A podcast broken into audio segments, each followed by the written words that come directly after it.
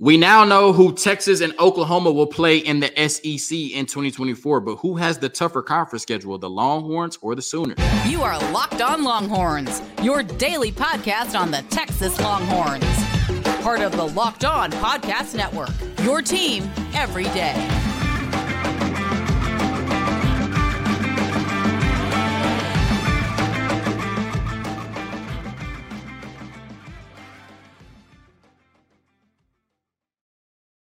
Locked on Longhorns, the show. Jonathan Davis, your host. Today's episode of Locked on Longhorns is brought to you by FanDuel Sportsbook, the official sportsbook of Locked On.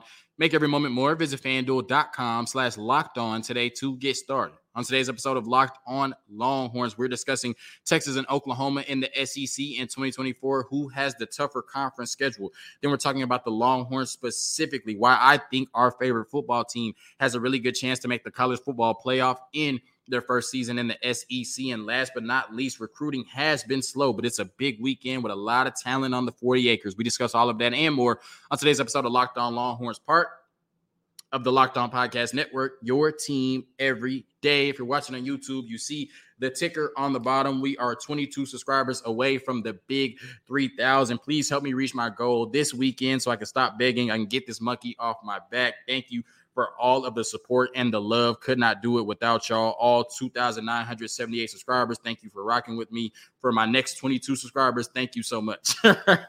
So now we're talking about Texas and Oklahoma in the SEC in 2024. And we knew this week we would find out the full SEC schedule for all 16 teams next year in the best conference in college football, where it just means more. And we knew that we would find out on June 14th the full SEC schedule. And we also found out that every team in the conference would either play Texas or Oklahoma, which I thought was a brilliant move by Greg Sankey. Should create a lot of interesting and fun matchups in the first year in the SEC. And so we now know who Texas will be playing in 2024, all 12 opponents. Based on what I've seen on the internet, I've only found 10 opponents for Oklahoma. It looks like they still need to add two non conference games, one power five, one non power five, probably a cupcake, which would be advantage Oklahoma. No shame. You know, they have a very tough SEC schedule. It makes sense. So the question is who has the tougher slate? in 2024 in terms of conference games, Texas or Oklahoma. And I think that Oklahoma has the tougher conference schedule, which I'll get to in a minute, right? Coming into the week, we knew that Texas played Michigan on the road. That's been set in stone for a while. Well, actually changed it. We were supposed to play Michigan at home, and they changed it to Michigan on the road. But that game period has been set in stone for a while. We're playing Colorado State at home, and we knew we were playing UTSA at home. Now, Tuesday night, Chip Brown, our favorite reporter from Horns 24 7, decided to leak, I guess, if, if that's the word you want to use, leak three more games on the schedule, three of the more prominent games, right? Which was Georgia at home. Georgia, unquestionably the top program in college football right now. And then renewing two historic rivalries at Arkansas and then one of the biggest rivalries in college football, right? Texas A&M, the Lone Star Showdown. And recently on the Twitter timeline, I've seen a few Texas fans say that Texas A&M is not a rivalry. Um, I just asked that you go outside and get some air, right? Because I don't know where that came from, right? So then, now that Chip Brown had gave us three more games on our schedule, and we knew seven of the 12 opponents we would be facing in 2024, my first thought was, Lord, damn. damn. Why are we going to the SEC again? Why are we leaving the Big 12? Why are we signing up to play Georgia at Arkansas, at Texas A&M, and at Michigan?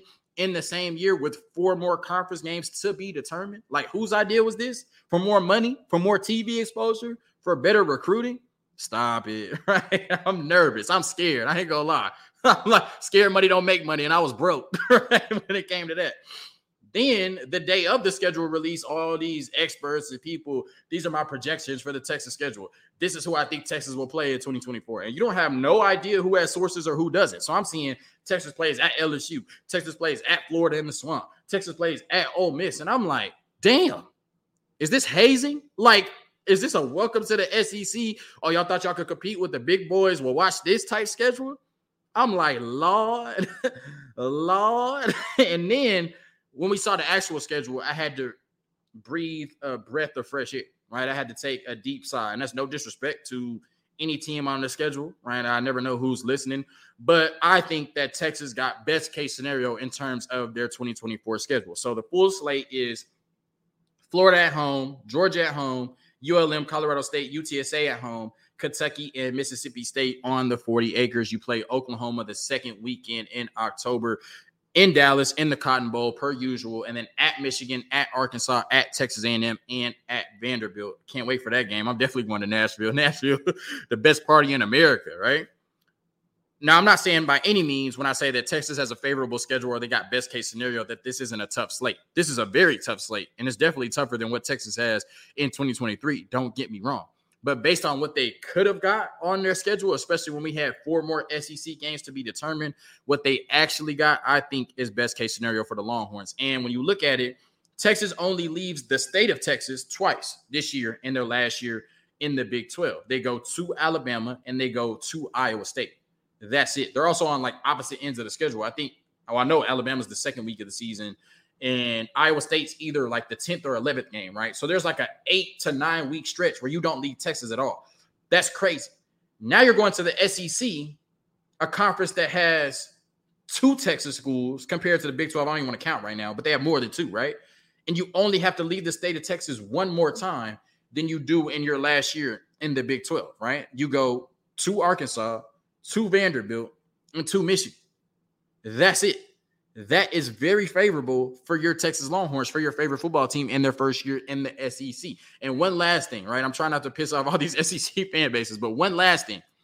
There are only two out of 12 teams on this list that I just mentioned that right now have a better football program than the University of Texas. And you can make the argument that by this time next year, Texas might be ahead of the University of Michigan. But right now, only Georgia and Michigan on this list of 12 teams that Texas plays in 2024 have a brighter future and a more promising football program than the Texas Longhorns. Like I said, best case scenario for your favorite football team heading into the SEC in 2024. I'll tell you in the next segment why I think this schedule will lead to their first college football playoff appearance in their first year in the toughest conference in college football. Now, when we look at the Oklahoma Sooners, I mentioned earlier, they still have to add two non-conference games, one Power Five, one non-Power Five. I would assume one of those games will be at home and one of those games will be on the road.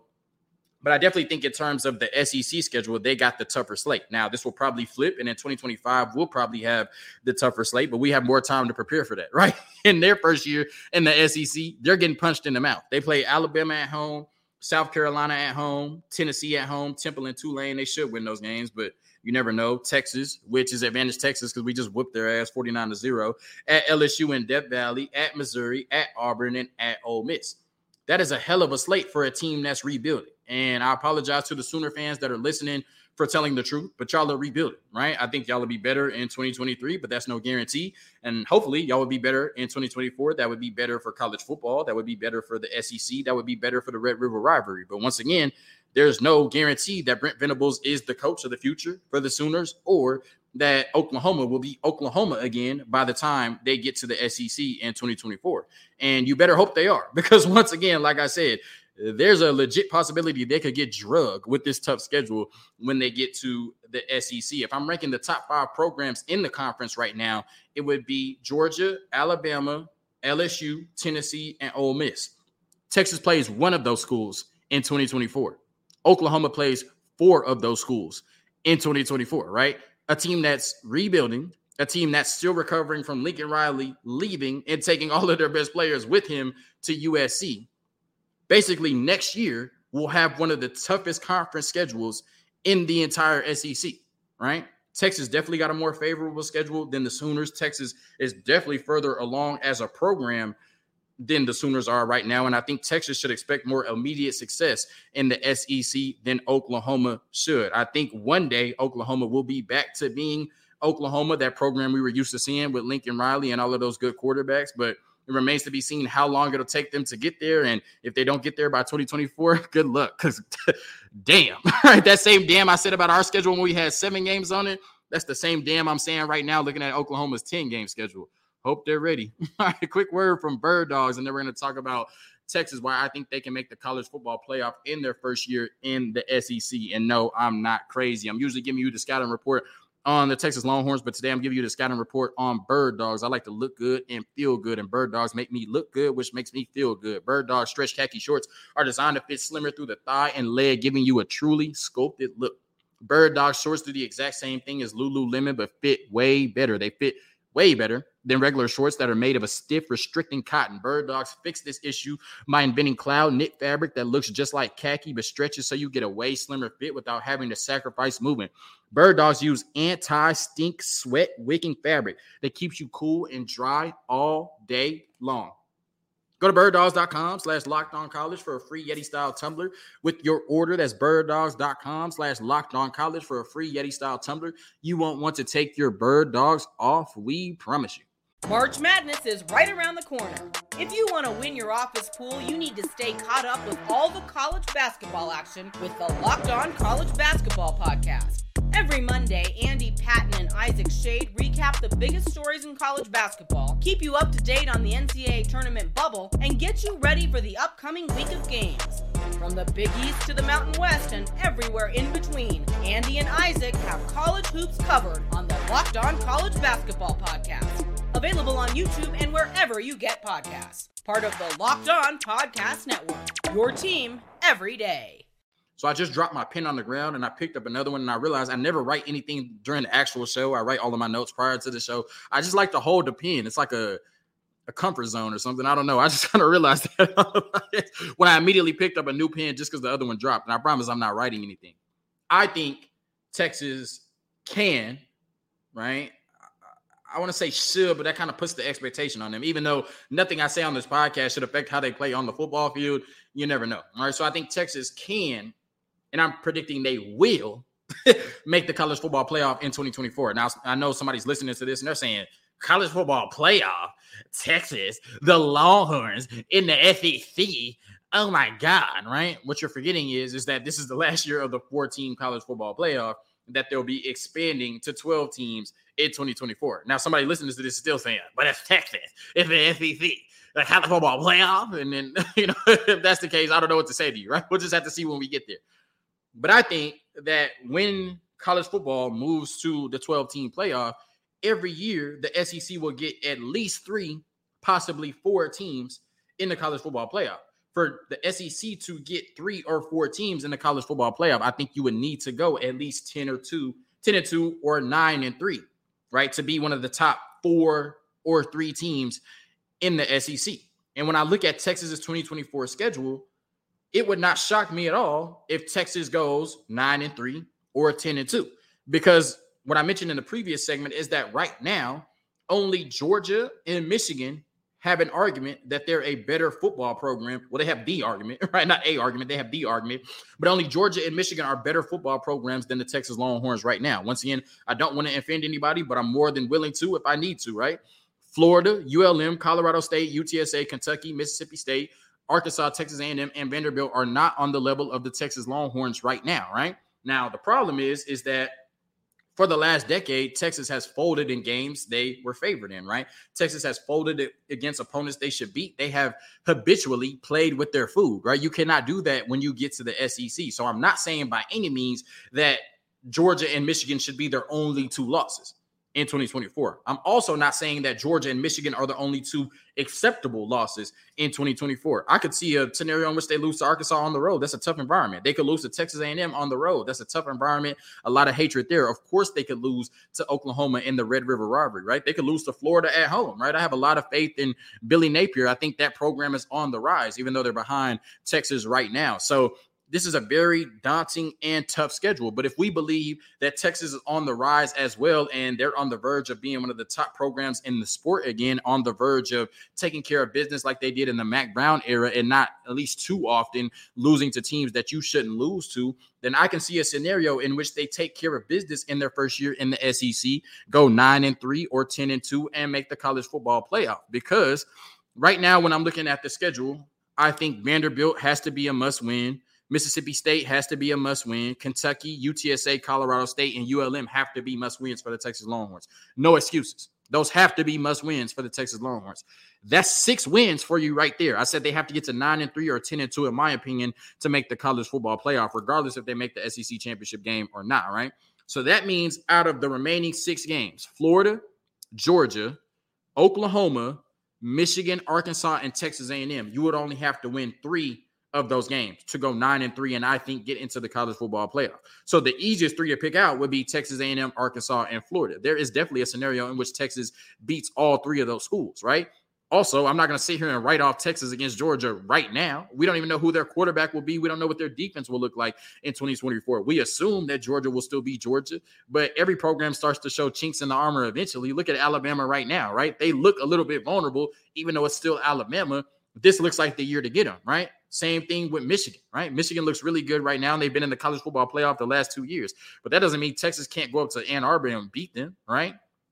you know what I'm saying? So there is a very real scenario in which your favorite football team next year in their first year in the SEC goes 9 and 3 or 10 and 2 and that leads them to their first college football playoff appearance. And of course I didn't even mention Oklahoma but we just beat them 49 to 0 so that's not even a game we should be worried about right now until they show us we should be worried about it. And when you look at what you'll have personnel wise, right? Hopefully, you'll have most of the you have right now on the coaching staff. We know at bare minimum, Steve Sarkisian will still be the head coach in 2024, but you'll have Maalik Murphy or Arch Manning at quarterback. You'll have Cedric Baxter and whoever's behind him at running back, Johntay Cook and DeAndre Moore and Ryan Niblett at wide receiver. You'll have Kelvin Banks as your starting left tackle on a very experienced and talented offensive line. And you'll have players like Sydir Mitchell, Colton Vasek, Anthony Hill, Malik Muhammad, Derek Williams. The list goes on and on on the defensive side of the ball. So you should be a very talented and competitive team in 2024 you should be able to go 9 and 3 or 10 and 2 with this SEC schedule and that should be good enough to get you into the college football playoff in your first year in the SEC. Now, will I be disappointed or mad if they don't make it? No. Will I say fire Steve Sarkisian if they don't make it? No. What I'm saying is they have a path to it in the first year in the SEC and I don't want to say oh, well, it's their first year in the SEC. So I don't want to say they should make the college football playoff. Just like last year, we didn't want to say Texas should make the Big 12 championship game, even though we all knew they were talented enough to get there and should have got there at the end of the day. I think when we look at the 2024 schedule, if Texas does not make the college football playoff, we'll be asking ourselves, what if at the end of the season? A quick word from our sponsors, and then we're going to talk about the big recruiting weekend on the 40 for your favorite football team. So recruiting has been uncharacteristically slow for the Longhorns based on what we've seen under Steve Sarkisian the last two years. I mean, when you look at it, you brought in back-to-back top five classes, and right now you sit currently with only three commits and – the 65th ranked recruiting class according to 24/7 Sports if I remember correctly. And I can't remember exactly where you were at this time last year, but you definitely had more than 3 commits. You definitely weren't the 65th ranked recruiting class at this time. I remember Texas fans making fun of Texas A&M fans for being down in the 60s at this point last year coming off the number 1 recruiting class, right? So it definitely has been slow for the Longhorns thus far even though I think it will pick up over the next few weekends, especially in July when a lot of Texas targets are announcing, right? But at this point last year, I can't remember exactly where we were. I just know that Arch Manning committed on June 23rd. I'll probably never forget that date just because it was such a hectic day for Texas Longhorn fans and college football fans, period, right? And especially content creators. I remember having to wake up from a nap and record immediately, right? And all I did was just get on the mic and start screaming. you know what I'm saying? So it was definitely a big day. Uh, but I remember when Arch Manning committed, I think we had the 15th ranked recruiting class in the country. It would take a lot of work to get us to the 15th ranked recruiting class in the next seven days. So a lot slower than the last two years. And I think you brought in 50 recruits over the last two recruiting cycles. So the volume will probably be lower in this class, but you're still hoping to bring in some of those top you know, star prospects like Kelvin Banks, uh, you know, Anthony Hill, Johntay Cook, Cedric Baxter, Arch Manning, right? You're still hoping to bring those in in the 2024 class, even if you don't take 22 or 28 commits like you did the previous two cycles. When you look at what's heading to the 40 acres this weekend, you have one running back, two wide receivers, one tight end, three O linemen, six D linemen, one linebacker, four DBs, one athlete, and one punter who is already committed. You better give him the works this weekend. Give him the Arch Manning treatment. I don't care. He's already committed to the 40 acres.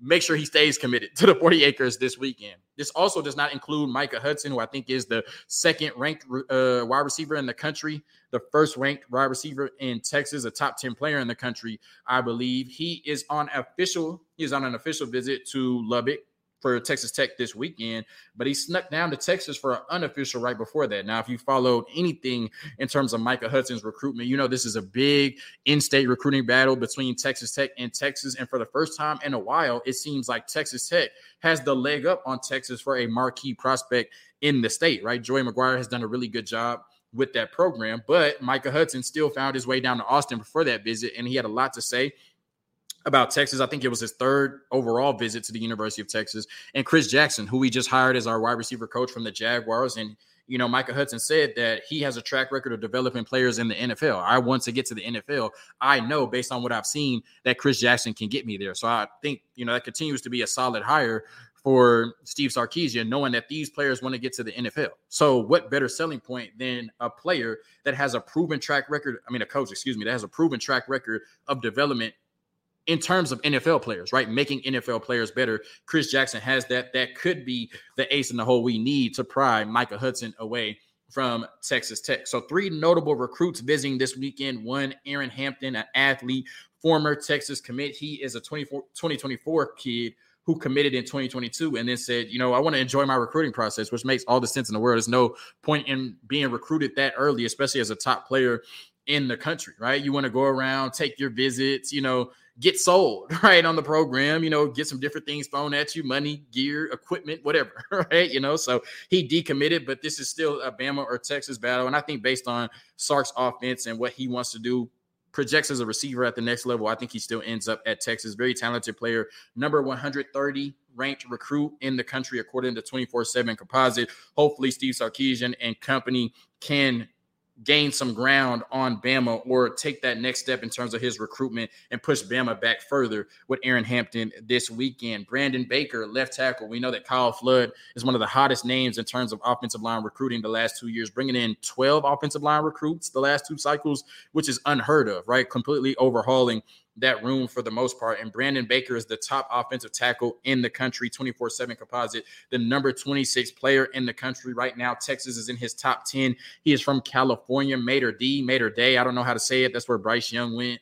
That is where Spencer Shannon, one of our 2023 recruits at tight end, commits at tight end, I should say, signees, I should say at this point, went. So hopefully he can do some recruiting with that. But, you know, like I said, Texas is in his top 10. He's from California. So I would give Texas a 10% chance to land him right now, right?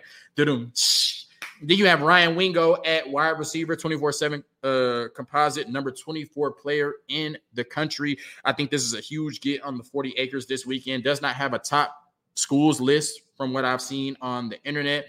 But I would think that this Texas football team would want to bring in either one of Micah Hudson or Ryan Wingo. And so it's good that you had them both on the 40 acres, albeit at different points, but both on the 40 acres this week. Now we know if you follow recruiting, you know what Steve Wiltfong means to recruiting. And you know when he puts in a prediction, typically he's right, right? And right now on 24 7 Sports, Steve Wiltfong has a 100% crystal ball prediction for Wingo to go to the University of Georgia, but he hasn't committed anywhere. He has not signed on the dotted line. So hopefully, if Texas is behind Georgia, they can make up that ground this weekend and convince one of the most talented players in the country to come to the University of Texas. So we're 65th ranked in recruiting right now. Hopefully, by the next time I talk to y'all, we're down in the 50s at least. Thank you for tuning in to another episode of Locked On Longhorns, part of the Locked On Podcast Network, your team every day. Hook 'em. Peace.